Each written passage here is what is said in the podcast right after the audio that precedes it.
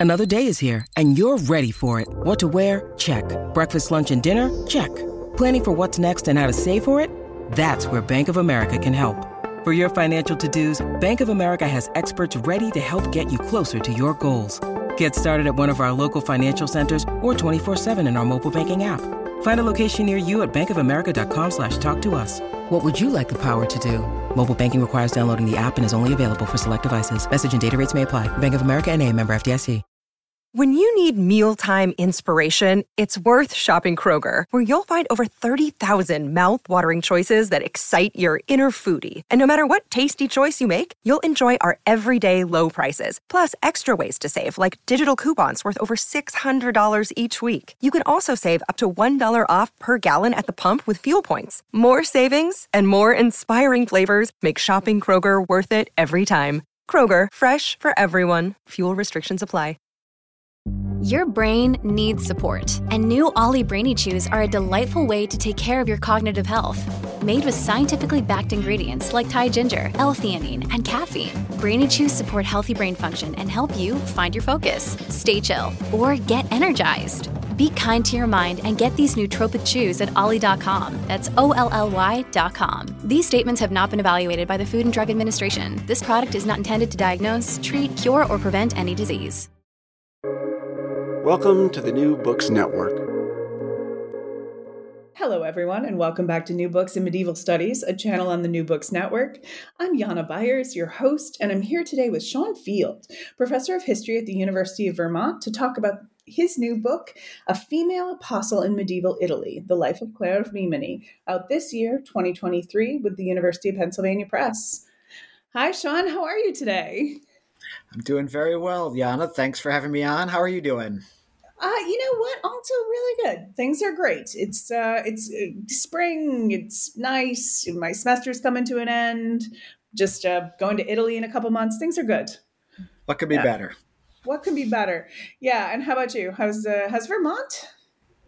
Vermont. Vermont's good. Yep, it's actually sunny out today, which is a rarity in the spring in Vermont. So everybody's cheery, and we're looking forward to spring arriving here. You know, sometime in the next two or three months. You know, yeah, absolutely. And you'll have your couple weeks of summer. It'll be brilliant. Hey, um, so I mentioned your affiliation. I neglected a very important point, which is you are also, as of not too long ago, a fellow of the Medieval Academy of America. Congratulations. well, thanks very much. It's a really a nice honor and quite a surprise. And you know, every, every now and then you get a little bit of recognition in our in our field, and you got to soak it up while you can because it doesn't come too often. right no that's wonderful yeah it um i gotta tell you it's when i you know you when our meet we have some mutual friends uh, who are in the uh, medieval academy and it's really nice to know that sometimes the meritocracy actually rewards merit so yay Well, that's nice of you to say, Jana. Let's let's hope it's true.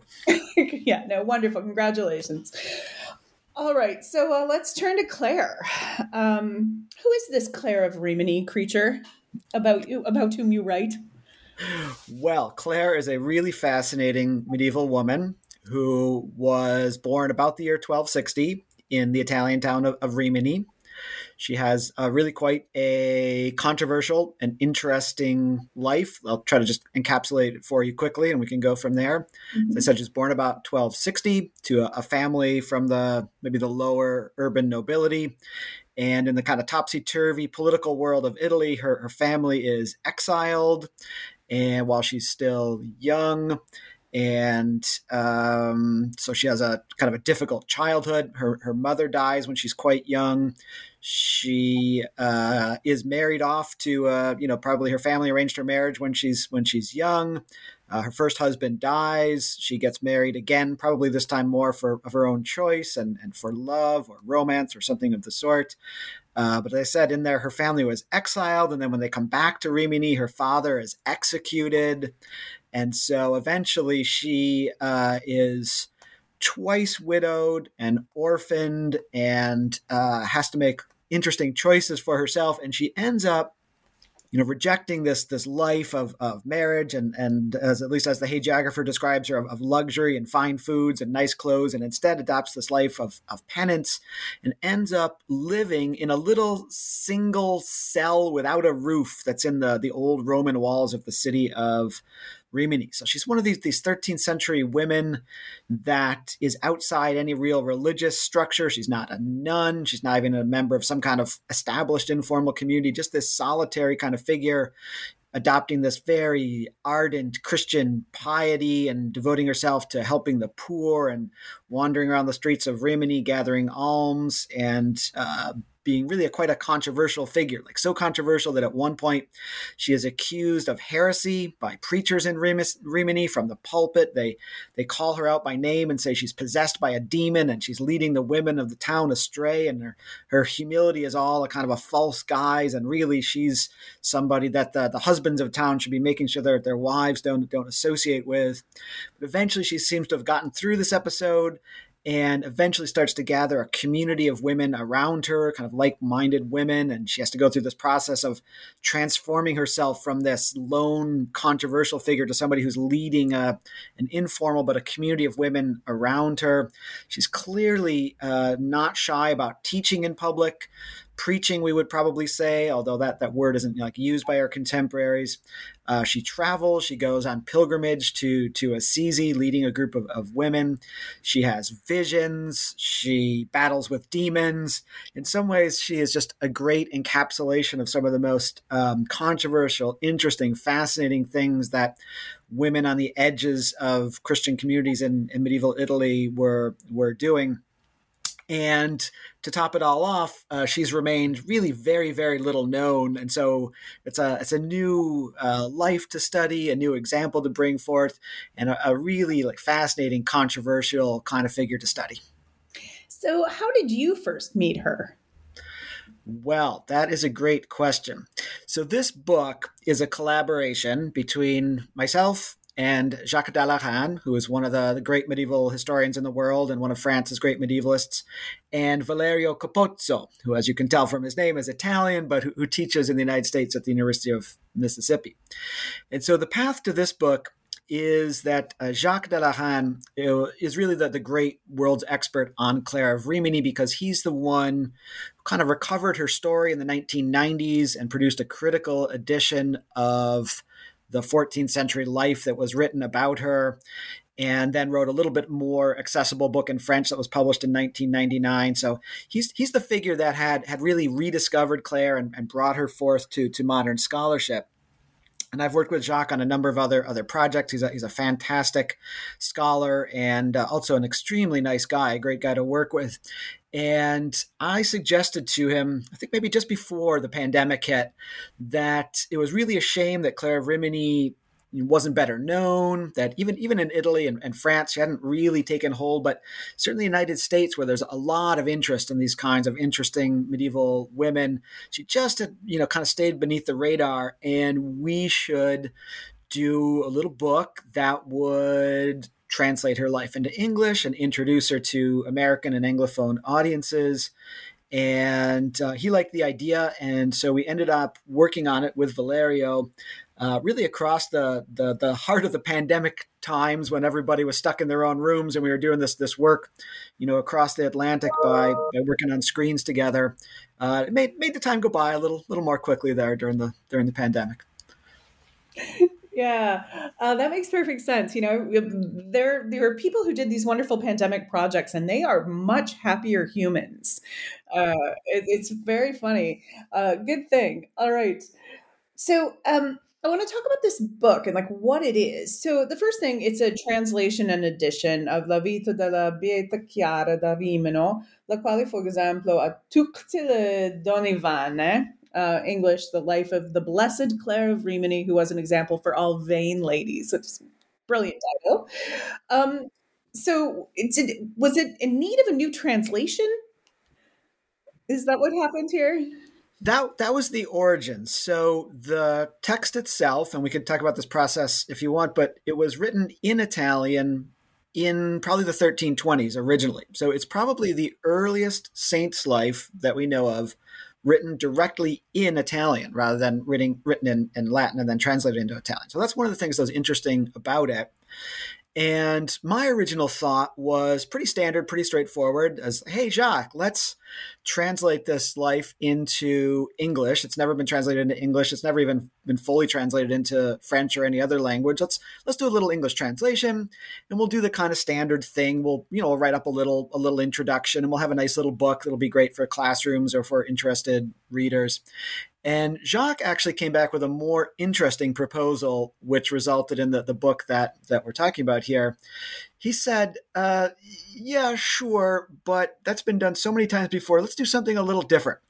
And his proposal was let's imagine a new format for a book like this, where what we'll do is we'll just translate the first chapter of the life and then we'll give our like our commentary on the, the issues that this first chapter opens up. And we'll think of it as a way of introducing students and readers not just to this text even though the text itself is super interesting but to the whole wider world that, that clare inhabited.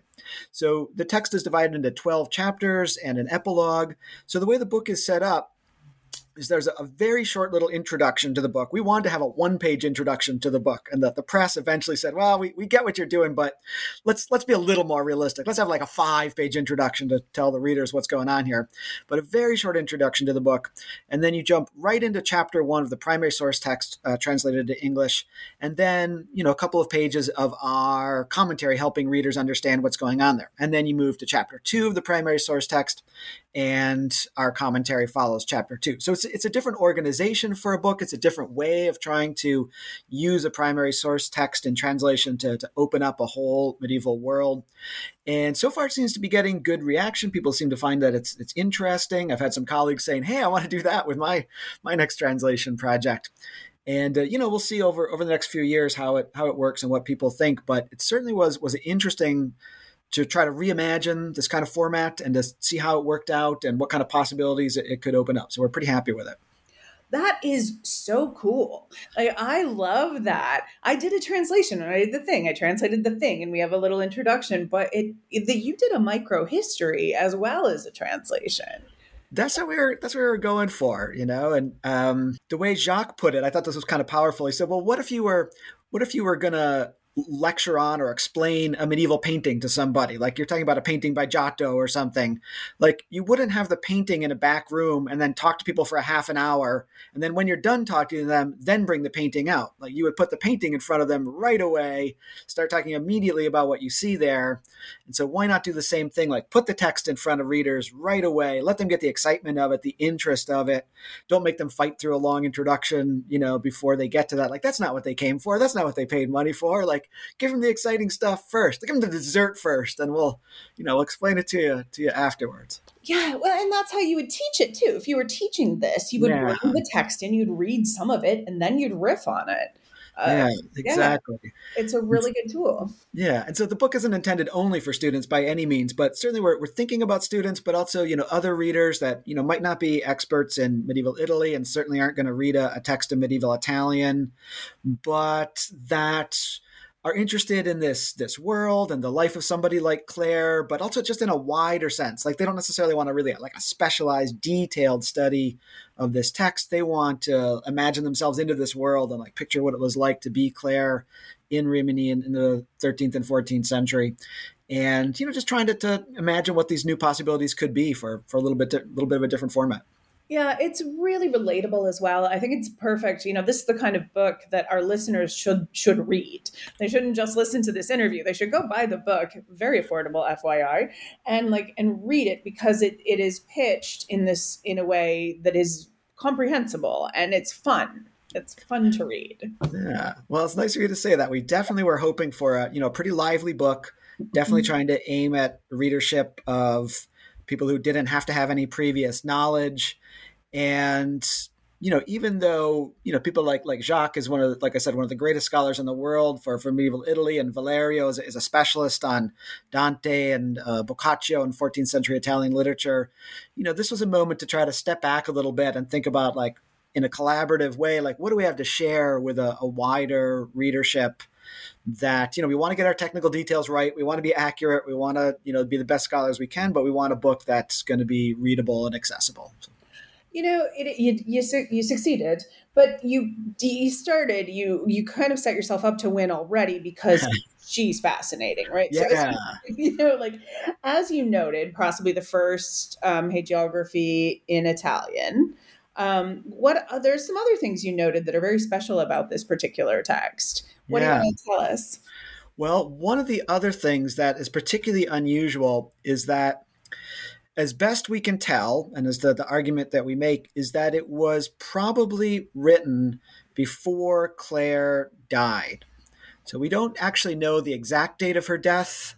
We don't even know really the exact circumstances of her death, precisely because it is not mentioned in the text. She must have died in the 1320s, but the text gives every indication of having been written maybe while she while she seems to be perhaps in her last illness or she's visibly kind of declining and everybody around her feels that she's reaching the end of her life uh, but written before she actually dies which is quite unusual. There are other examples in, in medieval hagiography but they're few and far between.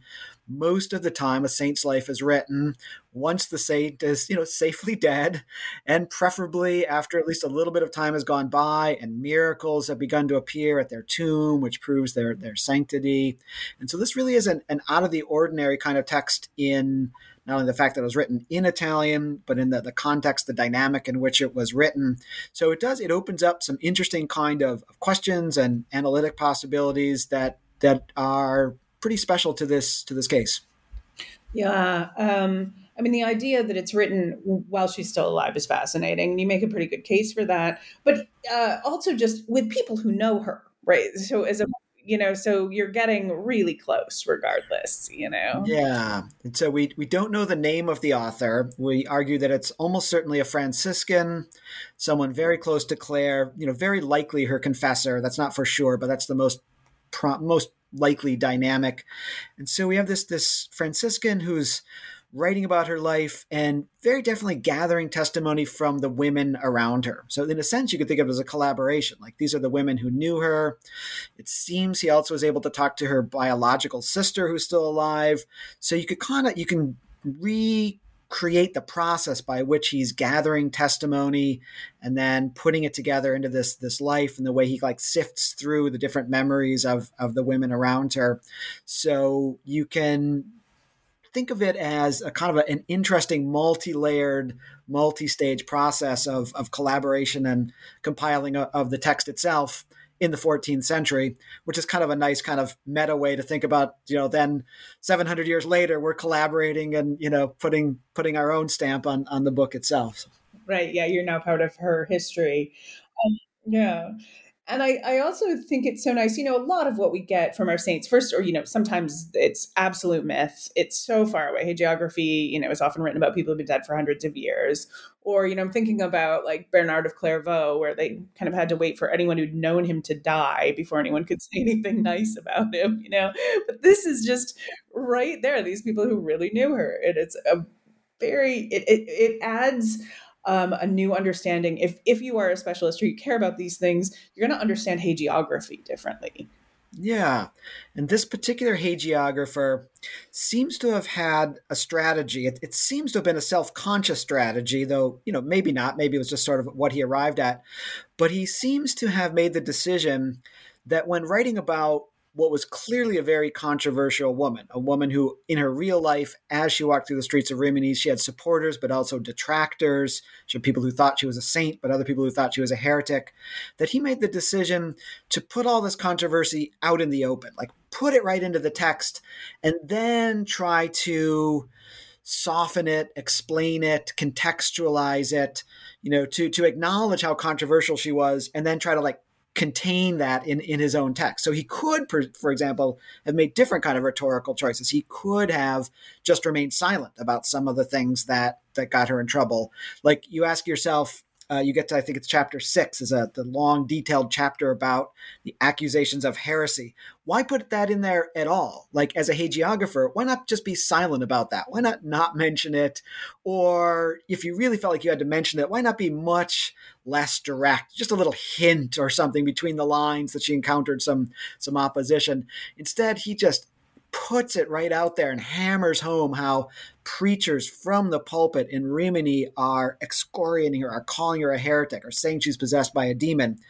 And I think we think that he he adopted this the strategy of like acknowledging that and then trying to contain that episode by putting it within like between two other episodes that that show how God actually favored her and God actually brought it about that that episode you know would would pass over and she would come to be seen as as more of a saintly figure.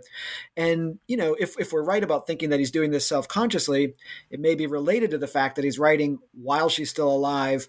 Everybody who's going to read this life in the in the short term knows who she was and has not forgotten these things and saw her in the streets and knew exactly what had happened. And it probably seemed like it just wouldn't work to like skip skip over these things. So the point being that we end up with a text which is really fascinating to to read 700 years later precisely because of those those strategies or those decisions to lay all her most controversial elements right out there in the open you know, in some ways, as a saint's life, it means, you know, maybe in a certain way it didn't really work. Like as, as a potential saint, she uh, clearly raises a lot of problems. But as a historical document that lets us see some of the realities of what's going on, it's fabulous. Yeah, very cool. Uh, absolutely. You know, and then there's all this stuff about her uh, that's just so unique. Not, I mean, like she's not uh, uh, unique isn't the right word, but notable, worth talking about. So, just uh, there's a few of these things I really want to talk about. Um, so, just let's start talking about the second chapter. Uh, the part where she goes from being a wealthy wife with all of the possible comforts uh, the era could offer, and then becomes this kind of fiercely devoted, really ascetic nun. Um, is so. what is so? First of all, I think we want to talk about what her, how this is explained and then kind of what you have to offer. So what what does our uh the our our author? Tell her tell us about her decisions and how this happened. Yeah. so, so some of the ways that he describes this process um, seem you know fairly expected and, and the kind of things that you might you might find in other sorts of saint lives but but in some ways it's a little unusual. So first of all it, it's relatively unusual not as unusual by this time as it would have been a few centuries earlier but it's relatively unusual to find someone being written about, particularly a woman being written about as a saint, when she has been married, when she's been married twice, in fact. So, you know, virginity is often a, a sort of a, a starting point for the idea of, of holiness or sanctity, particularly for women in the Middle Ages. And Clare has been married not once, but twice. And so the the hagiographer is, you know, rhetorically stressing how much she wallowed in the the sinfulness of luxurious living and you know more or less the implication is that she had a, a, healthy enjoyable sex life with her second husband and he stresses how they had you know lots of nice food and nice clothes and you know he's really piling it on in order to make the conversion process more more dramatic.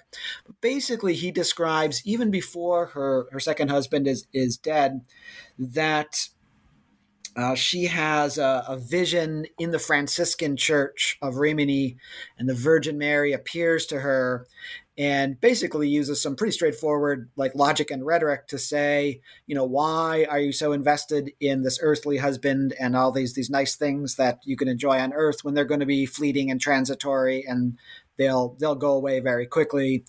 Uh, and Clare begins this process of turning away from from the world towards this life of penance, even before her second husband dies. And then, conveniently enough, he dies shortly thereafter, and she's she's left as a widow and with you know with the, the, the chance to fully leave the world behind, since that's what she wants to do. But she didn't have to fully leave the world behind, right? I mean, I, I think probably when people conceive of the medieval period, they imagine she could only be a nun, but she didn't have to only be a nun. She could have done other things. It's true, particularly as a respectable widow, and her family had certainly come from a certain amount of uh, comfort and, and, social status. Um, and shortly after this, you know, I mentioned that her her father had already been executed, but she has a surviving older brother who is also exiled, and she goes to join him in the not too far away town of Urbino. And so, yeah, she she could have had the option of maybe living with her her brother or having her, allowing her brother to you know provide for her in, in some way. And clearly, that's not what she wants. So there, there is this this move towards penance, which for sure you can find in, in many many saints' lives. But her vision of what she wants to do is is definitely quirkier. So first in, in Urbino, she ends up um, associating herself closely with a, a, particular canon of the cathedral at Urbino, who apparently she confesses to and she has a spiritual relationship to, and that the hagiographer describes her as like so invested in penance that she's constantly crying and constantly wailing and and really creating a bit of a nuisance for herself, so that the her neighbors, including the canons, the churchmen of the Cathedral of Urbino, basically tell her, "You have to shut up or leave. Like we can't take all of your your penitential wailing." Anymore. And so she agrees to, to calm down a little bit. But then when when she and her brother return to to Rimini, that's when she adopts this this much more this unexpected life of just finding this this little it's described as a little cell without a roof in the old half ruined roman walls of rimini. So you know exactly how should we picture this? You know it's a little unclear but you know just a, a small little room and it's very clear like when the rain comes down she gets soaking wet. Like it's not even really a uh, you know a dwelling it's just like a little little square that she's kind of squatting in, and she's making this into her into her home. And uh, the the hagiographer uses a really interesting phrase that what she was seeking and what she finds here first is a room of her own. And of course, it's a fascinating phrase for modern audiences because we go immediately to Virginia Woolf. And, you know, obviously the temptation to see somebody like Clare as as though she's a sort of proto modern feminist is is probably too avoided. You know, she wouldn't have understood Virginia Woolf if she could have met Virginia Woolf. But it's not entirely anachronistic to say that she clearly wants some kind of autonomy. She doesn't want to live with her brother. She doesn't want to become a nun. She wants this kind of ability to carve out this penitent life on, on her own terms. So in, in that sense, she she is definitely um, finding a way as a woman specifically to live this penitent life on her own terms, which I think is fascinating. How common is this? Is this a thing that women are doing all over, finding their own roofless huts and yeah. Well, it might sometimes almost seem like if you if you read a lot of saints' lives like I do and the, the world that we're in, Jana, it, you sometimes get the feeling you you read about margery kempe and you read about uh, Margherita of Cortona, and you get this feeling that these penitent women are just wandering through the streets of Italy and England like crying at the top of their lungs and but but of course really these are, are, are very small numbers of people and so much more common would have been either joining a nunnery or at least joining one of the, the kind of informal communities that, you know, we might call them Beguine communities in northern France or, or different names for them in, in Italian towns, but, you know, at least something with a little bit of structure. So a woman from what was originally, you know, an upper class family who is living in a, a little cell without a roof is definitely unusual. This is definitely a strange path that she has chosen for herself. Right.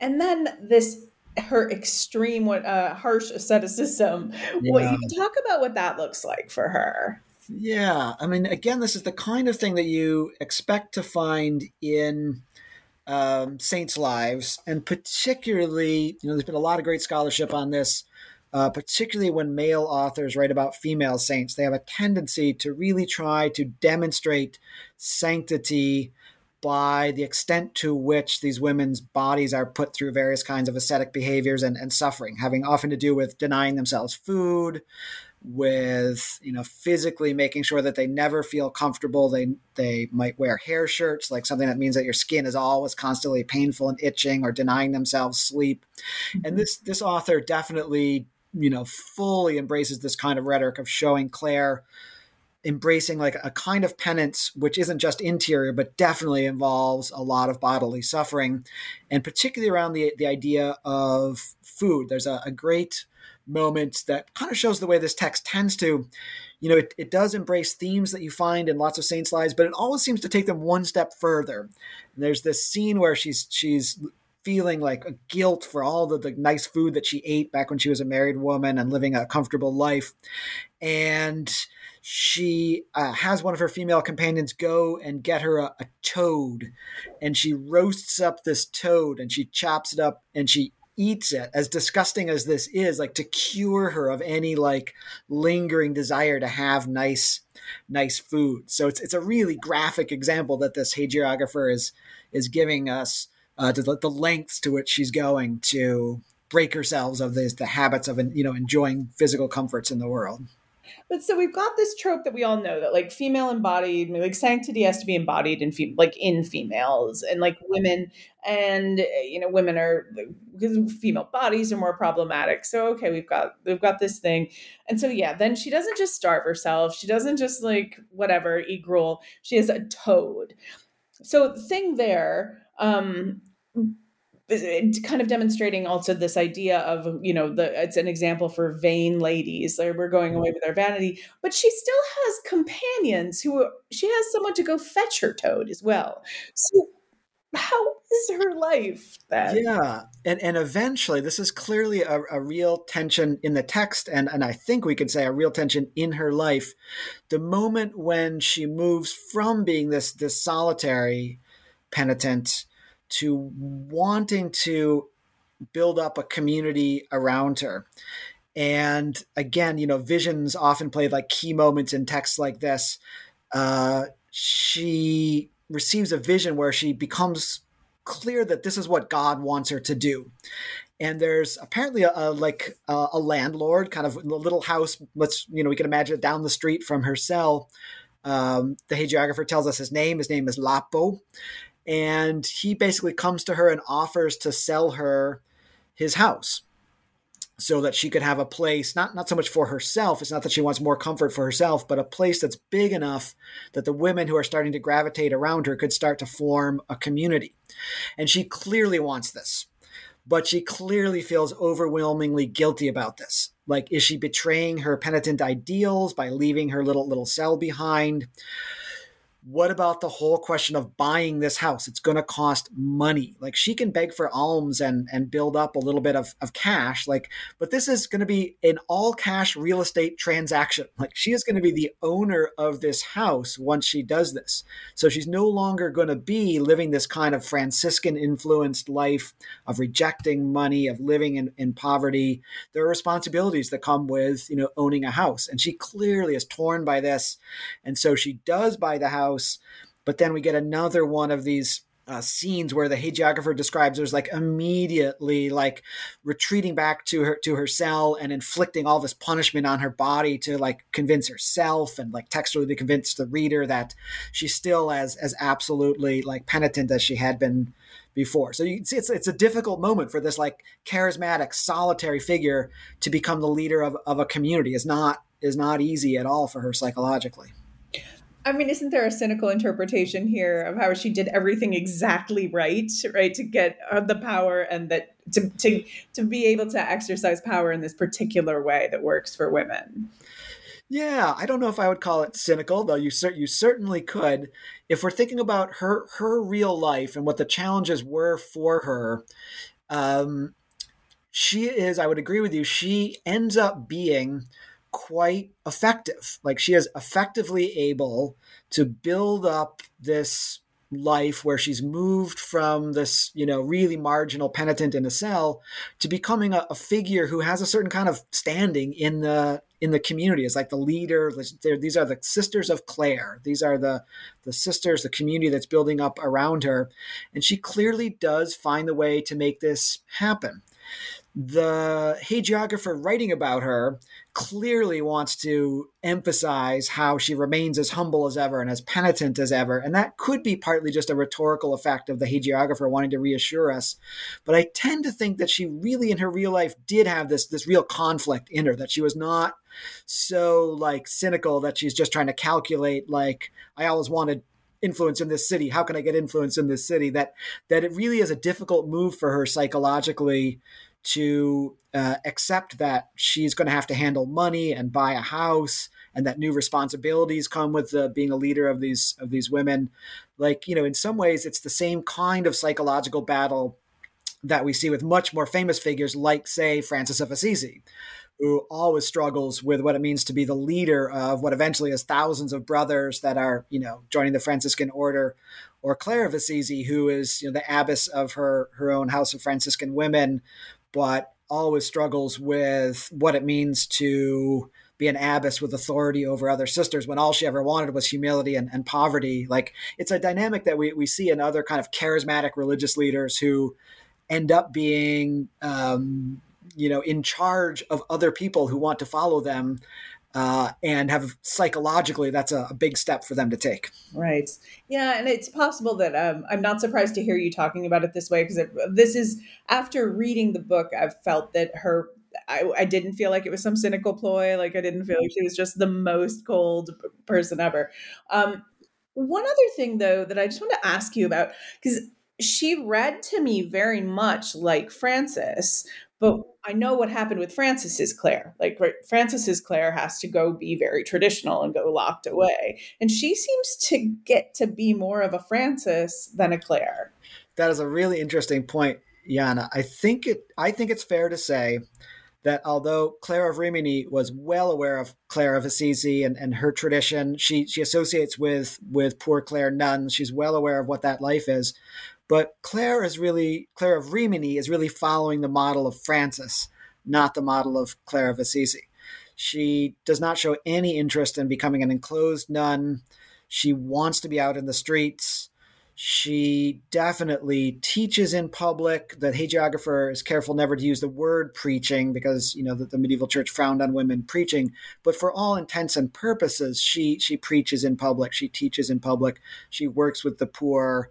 She is really you know following that that mendicant model, that Franciscan model of being engaged out there in the streets and the piazza of of, of Rimini. So I, I, think your observation is, is right on on target that she is really following Francis more than she's following Clare of Assisi, which is what makes it so interesting. It's what Clare of Assisi's original dilemma was like, how can a woman in medieval society be able to do these things. The the church, the town fathers, the secular government, nobody is that keen on having women preaching in the streets, begging in the streets, wandering in the streets.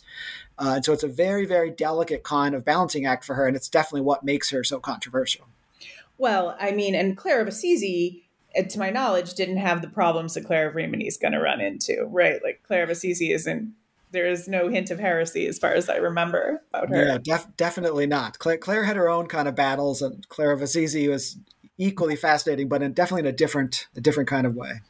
Yeah. So, I mean, you talk about heresy. What's Clare doing? What does it mean in this context? How does that read? Yeah, great, great question. There's really not a strong sense that she's accused of some kind of doctrinal heresy, that she's accused of advocating ideas that are clearly unacceptable to, to the church. Basically, what she seems to be being accused of is just rebelliousness, insubordination, causing problems for the town. That the word that the, the preacher uses is he calls her a paterine. It's the same word in Italian basically as, as in modern English. And this is a term that we know went back to the 11th century and first referred to like lay people that were agitating on, on behalf of a movement known as the Gregorian Reform and were insisting on more, more purity for the church. But by the, the 13th, 14th century, it's become in, in Italian kind of a, a catch all word for a heretic, but, but like a heretic who is basically a rebel, just like a problem, somebody who doesn't obey the church. And so that's, that's the term that's being thrown at her and you know it's it's a it's a loaded word. The the hagiographer describes as he's trying to you know he's trying to give you a portrayal of what clare is going through through this this year where she's being accused of heresy. And he says the children of rimini followed her through the streets throwing stones at her saying it's the paterine you picture these little italian kids like mocking her with the term paterine and i mean you know and like throwing stones at her which you know obviously is, is not funny if you're the one having stones thrown at you but is a little bit of a of a comic scene in, in retrospect.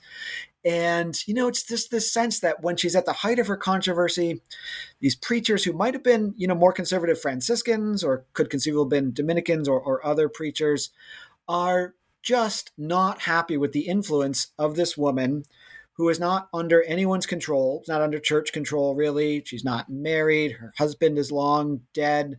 Her father is long dead. And clearly she thinks that she's on this path of holiness, but what's she really doing? She's she's wandering through the streets, making a spectacle of herself, begging for alms, uh, presuming to to teach lessons to people. And this is the problem. She is overstepping her her position, her bounds. She is causing problems, and this is really what they're what they're accusing her of. So, um, to be clear, there's a gendered component here, right? Like, no question, we don't like women doing this. Yeah, no, no question at all. And there's an interesting line in that in this chapter where, at first, the the, the preacher who's who's accusing her of all this, at least as he's quoted by the hagiographer, seems to be talking to everybody in Rimini. But by the time he's done, he concludes by saying, "Husbands, don't let your wives associate with her." So there's a very clear sense that this is a question of women causing problems and needing to be under control. Sure. To, but also, I, not a lot of men got away with that either. Like this was this is borderline behavior, regardless. Yeah. That's a that's a fair point. So you know, men wandering in the streets begging are, are not necessarily very welcome if they're not part of a, an established mendicant order. Franciscans or Dominicans doing that might have, have one thing. So that, that's a fair point that we, we shouldn't chalk everything up to, to gender all the time yeah. I mean definitely. There's that this is a story of this is a gender story but i feel like this is just problematic behavior. You just don't want ranting starving people in your streets necessarily. Fair point jana. Yeah. Uh, but no gender. It's all it's it's always gender sean.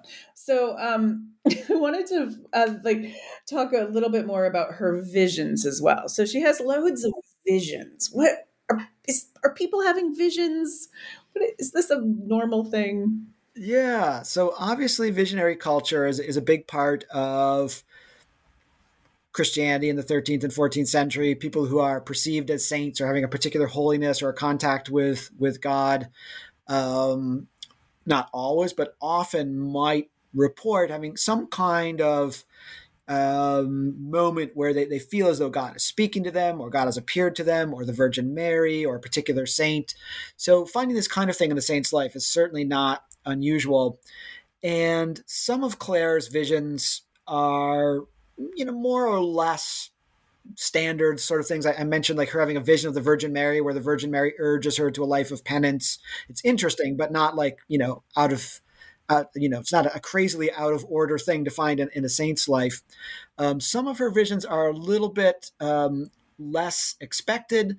The most famous one, the one that we have on the cover for the book, and the one that provides the the best known artwork about Clare that was done just after her death, is this vision that she has of Jesus and John the Evangelist and John the Baptist and a whole choir of saints where Jesus shows her the wound in her side and holds out a, a, a, book with a biblical passage in it to her and basically is kind of acknowledging her prayers and her requests and, and really is signaling his approval for everything that that she's doing. And obviously on, on a on a podcast you know we can't look at this image here together. Um, but if you if you buy the book you can you can look at it there. Um, and so this is is the, the center of uh, a beautiful uh, triptych that's painted for her community just after her death, where on the left wing of the triptych has the the the uh, scene where the Magi come to visit the Virgin Mary and the baby Jesus, and the center of the triptych has the crucifixion scene with with Francis of Assisi kind of down by the feet of, of Jesus, and then the right panel of the the triptych uh, shows Clare and this vision and her receiving this this book from um, actually from John's the evangelist who was receiving it from from uh, from Jesus, and it gives you a sense of like how uh, how effective apparently she must have been at conveying these these visions. So we know that she must have talked about it to her sisters, who then report it to this hagiographer, or maybe she reported it directly to the hagiographer, uh, and then he writes it down in this life, and then after her death, it becomes the the text that he's written down becomes the source for this this work of visual art. Uh, so it's kind of an interesting kind of circular process there, and you know definitely gives us our our best visual clue to how she was seen at the time and how she was represented through these visions. And I'm thinking about this dialectic of like this you, the vision creating a vision, but this yeah. is a visual culture, right? Yes. This, so. Yeah, and and in fact, this is a, you know it's a little bit difficult to talk about this in detail when we just have our voices to describe these visual images. But uh, Jacques Dalarun, who I, I, mentioned was the you know the, the guy who really did the groundbreaking work on Clare, he actually demonstrated as really fascinating that the imagery from this vision seems to have been drawn from a particular church in Rimini. It's the, the Church of Sant'Agostino, uh, the Augustinian church in, in Rimini, where there's a brand new program of frescoes that were painted about 1318. And we can be pretty sure that Clare was in that church and she's probably looking at these paintings and she's probably meditating. And then the, the images from these frescoes seem to have informed then what she sees in this vision. So there's this long chain of like, you know, this painting's done in 1318 and Clare meditating on them and then her having this vision and then the vision being written down in her hagiography and then the text of the hagiography being used as the the starting point for the the paintings that are, are made about her. It's really a fascinating chain of of images, visions, texts that that Jacques does a, a wonderful job of drawing out and we try to explain that in the chapter was it chapter 11 or 12 of the book where this vision is i think it's chapter 11 where this vision is related. And a description of a vision is going to be this clue that says a lot more to somebody in you know 1320 or whatever than it says to us. Right. yeah very possibly. Like it really takes some some drawing out for a modern audience to like try to explain what the the various images probably meant to clare and to to an audience so so it's a fascinating process. And plus, it's just a beautiful triptych. There's vivid colors, beautiful gold painting. Made a nice, nice cover for the book. Like, you know. It's gorgeous. Yeah, yeah. absolutely. Um, I'll need to go back to Rimini. Um, and then she battles demons. Yeah. yeah. And this is, again, not unusual, at least not totally unusual for saints' lives in the later Middle Ages. And, you know, demons as a force that demonstrate that somebody who's seeking holiness, somebody who sees themselves as holy, somebody that is being portrayed as holy, when demons show up to attack them or tempt them, that's in a certain way like a proof that they really are holy, like they are worth attacking. They're a, a high value target for Satan, we we might say. And so it's it's not totally unusual to find that towards the end of this text, the hagiographer is describing demons besetting Clare, but it's a little bit in a number of ways like this text from the early 14th century sometimes feels like it's at the beginning of larger themes that are, are just developing. You're more likely as the you get to the end of the 14th century, early 15th century, to find that it's almost like required for a, a saint's life, particularly of women, to show them being like constantly under siege by demons and constantly questioning when they have visions, like asking themselves, uh, was this really a, a, vision of, of saintly figures or angels or something sent by God, or was this actually a delusion sent by demons? Like this sense that demons are ever more present in the, the imagination of late medieval people uh, seems seems like a valid conclusion to draw. And so this text from the early 14th century uh, is a little a little like ahead of its time, a little precocious in like insisting on the role of demons in this in this portrayal of her sanctity. So tell me, she's uh you, you seem convinced she's the real deal. Yeah. the real deal in the sense that uh like she really was a saintly figure not deluded by demons and yeah maybe that. The saintly figure not deluded by demons probably directly connected to god. Yeah I, you know it's not for me to say whether she was directly connected to god but i i have the strong feeling and you know readers are, are perfectly uh, welcome to come to their own conclusions. People who, you know, historians and editors have a, a, strong tendency to, to become identified with the people that they're studying and, you know, either to love them or to sometimes to really hate them and to become kind of identified in that sense. But, you know, I, I have the strong feeling that Clare was an extraordinary personality and did some extraordinary things, had a, a life that was very much out of the ordinary and that's why she's been being written about in this text for us. And at the same time, as we study this extraordinary life, we, we do get a picture of everything that's going on around her and a little bit more of a sense of like the everyday life in Italian city state that she's walking through. Even if she's so controversial, she does let us get little pictures of things like how were families organized, what was a father's authority or a husband's authority in a family, what were marriages like, you know, how did the justice system work in a, in a city state like Rimini, all these little, you know, contexts that we have to understand to, to grasp her life. So it's a mix of the extraordinary and, and the ordinary that we're hoping to bring out. Yeah, she is um, a, there, there's a devotion and purpose to her life that I find really impressive. Yeah, and I've I wanted to talk about the things that I'm particularly into today, but there's there's you know there's something for everybody. Um, really, you can just there are so many places where, that you talk about and just like quotidian existence in medieval Italy in this way, you know, is uh, pretty hard to find. Actually, it's really nice. So I have taken up way more than enough of your time. Uh, so I'll like you know just one more quick question, and this is an easy one. I hope it should be an easy one. So what are you working on next? What's next? Uh, well, uh, I've been working on a lot of things recently, but uh, the next thing that I'm starting, I'll actually be on sabbatical next year.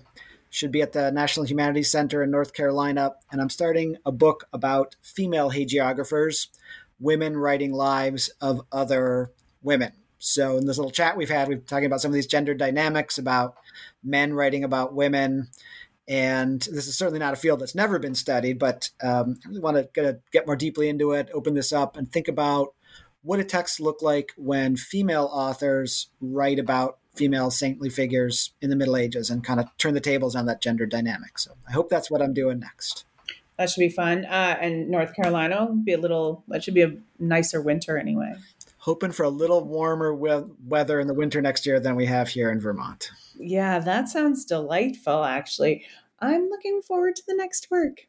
All right. Thanks so much. Oh, thank you so much for joining me. It has been wonderful, and I hope we talk again soon.